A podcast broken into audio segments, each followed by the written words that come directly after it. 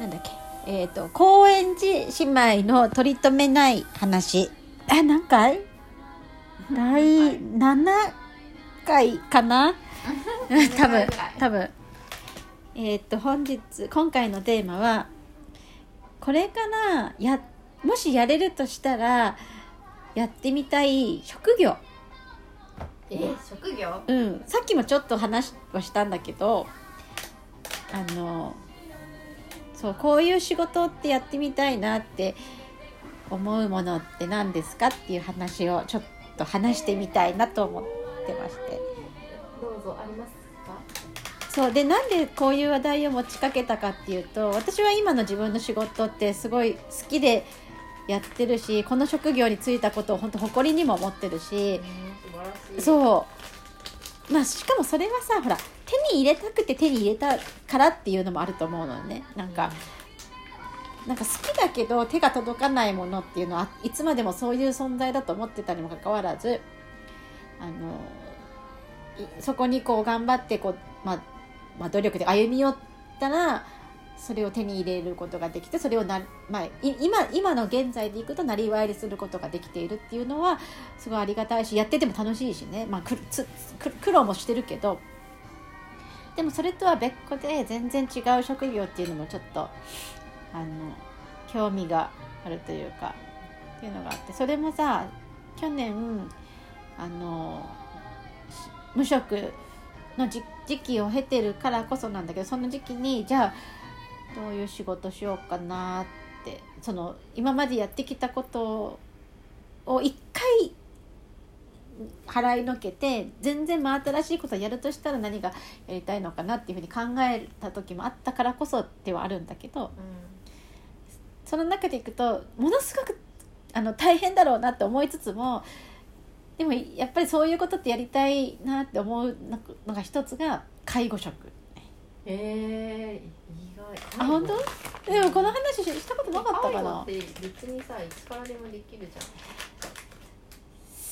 そうね。でもすごいしんどいのもわかるじゃない、うん。で特に若い人ってさ自分に何ができるんだろうって考える人こそい一回は考える職業だとも思うの。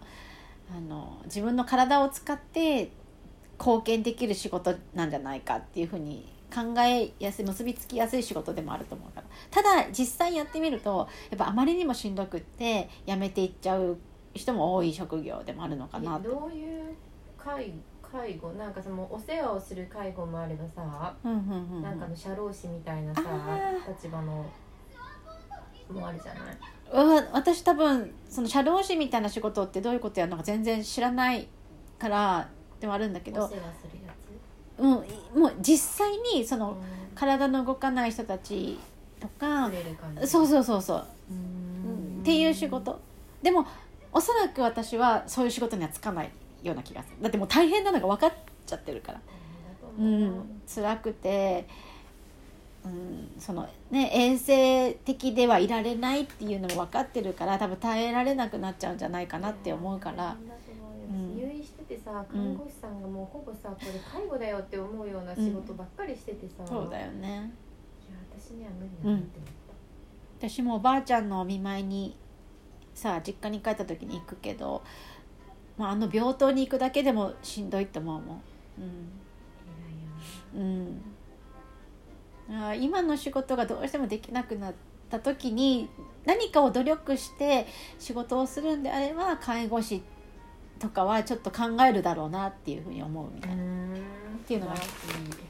いいいやいやもう素晴らしい。もうそれくらいしかできないんじゃないかって思っちゃってるから。でもう一つはヨガのインストラクターみたいなそれはもう単純に好きだから。ヨガが？ヨガが好きだしもともとさ学生の時にあの教職目指してたっていうのもあるんだけど多分人に教えたりとか人となんかそういう何かを一緒に一緒に考えながらやるっていうことが多分好きでってなった時に、まあ教わる立場というよりは自分が何かできることがあった時にそれを教えることによって、えー、とその道が開けていく人たちを見ていくのもすごい好きだって思ったからかな。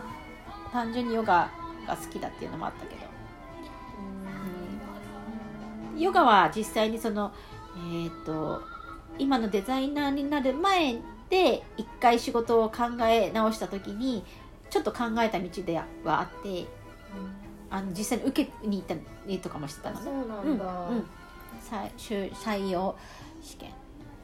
一次試験受かって二次試でも二次試験で落ちたの。でも落ちた原因はめっちゃ分かってて。その時にその迷迷いがあったのをそのまま正直に話しちゃったのね。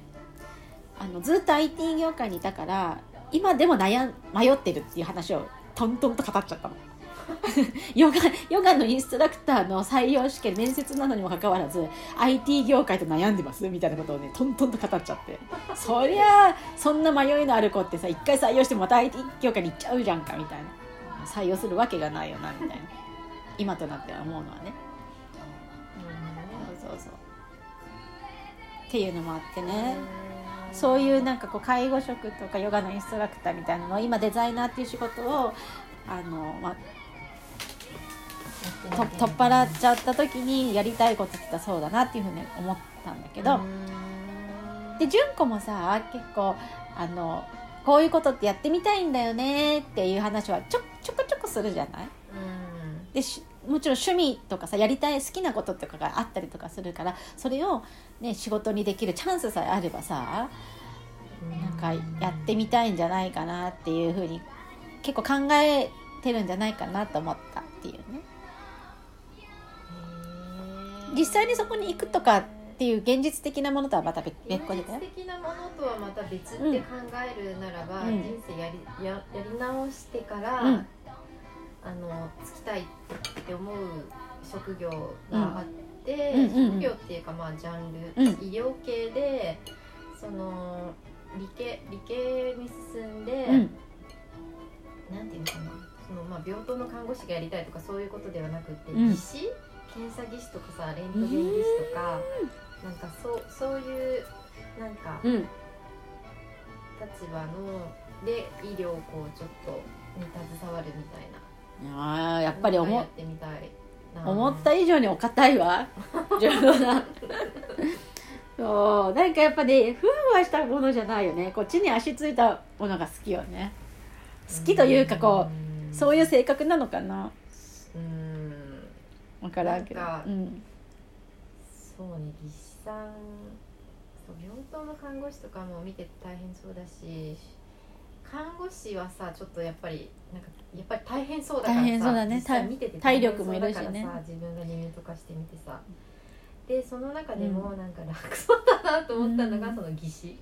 友達も技師がいるんだけど、うんうんあいるのね。そうそう、ん。全然、うん、なんか子供産んでからもつ続けられるし、まあいっぱい勉強しなきゃだろうけどさ、うん。見ててやっぱ楽そうなんだよね。うん。そのだけれども食いっぱぐれないじゃない、ねうん。ああいう仕事って、うん。だからあとそう薬系？なんか薬剤師とかさ、うん。なんか薬科系とかももうなんかいいなっていうのは今となってはすごい思うあれだよね。あの私の仕事もそうなんだけど対峙するものが人じゃないっていうのが多分長くやっていける安心感がある、要要はさサービス業とか、まあ、営業系とか要は対峙する看護師もそうなんだけど、うん。対峙するものが人だとやっぱ体力とメンタルどっちもさやられる。やられてしまうよね。だって自分がコントロールできないじゃない。でも扱うものが物理的なものだと無感情なものだとあのまあとはいえやっぱり一緒に仕事するのは人間だからさあのストレスとかプレッシャーっていうのは絶対あるんだけどでもうん。対峙するものがあの無感情なものだとかコントロールをししやすいみたいなところはあるよね。うん。そうわかる。それは自分が今そういう仕事をしてるから余計そう思う。でかつなんかその技師とかになってくるとさもう、えっと、簡単に足あのななれななりたくてなれる仕事ではなかったりとかするじゃんそれまで、えっと、やってきた努力とか勉強ももちろんしなきゃいけないし。確かにね憧れはする。ねうん、私今今はもう対人だからそうだね。すげえこんなすり減らすのもう嫌だ。しかも純子はさ ね。あのまあ、サービス業とか営業系のお仕事だからさお客さんにも気を使うしそれだけならいいのにさ社内もさうんねえね。結構大変じゃない？変な人いっぱいいるしさ。そうそう。別に気使いたくないところまでさ神経使っちゃうからさ。でもお客さんからさね言われること要求を叶えてあげるのがお仕事だったりとかするじゃない？もうね疲れたの。ねわかる。それはそうよ。絶対そう思う。そうだしこんなに長くやっててさ、うん向いてないと思うしさ、うなんかなんか今年の面談では、うんうん、まあ言ったけどね経理とかなんか総務とか企画とうんかそういうところに行きたいですっつって、ひ人を扱う仕事じゃないところよね。人人を扱うところじゃないところ、えーって部位に言われた。そうよね。もうひ人とひ人と一緒にいないと生きていけないっていうのは分かってるんだけどさ人と誰でも彼でもじゃないそうそうそうそうそう。特定のもうこの人だけっていうのがうん。だけいればもうよくって。いいね。そうお客さんサービスってさもう客は自分が神だと思ってくるからさうん。金払ってんだからみたいな感じで横兵に来たりとかもする。まあ全全員が全員ではないけれどもね。なるほどね。そうなんかでももうちょっとなんかあの理理想を求めるような仕事のことを話すかと思いきや意外と堅実だった。うん。だって純子はやろうと思ったら結構いろんなことできそうな気が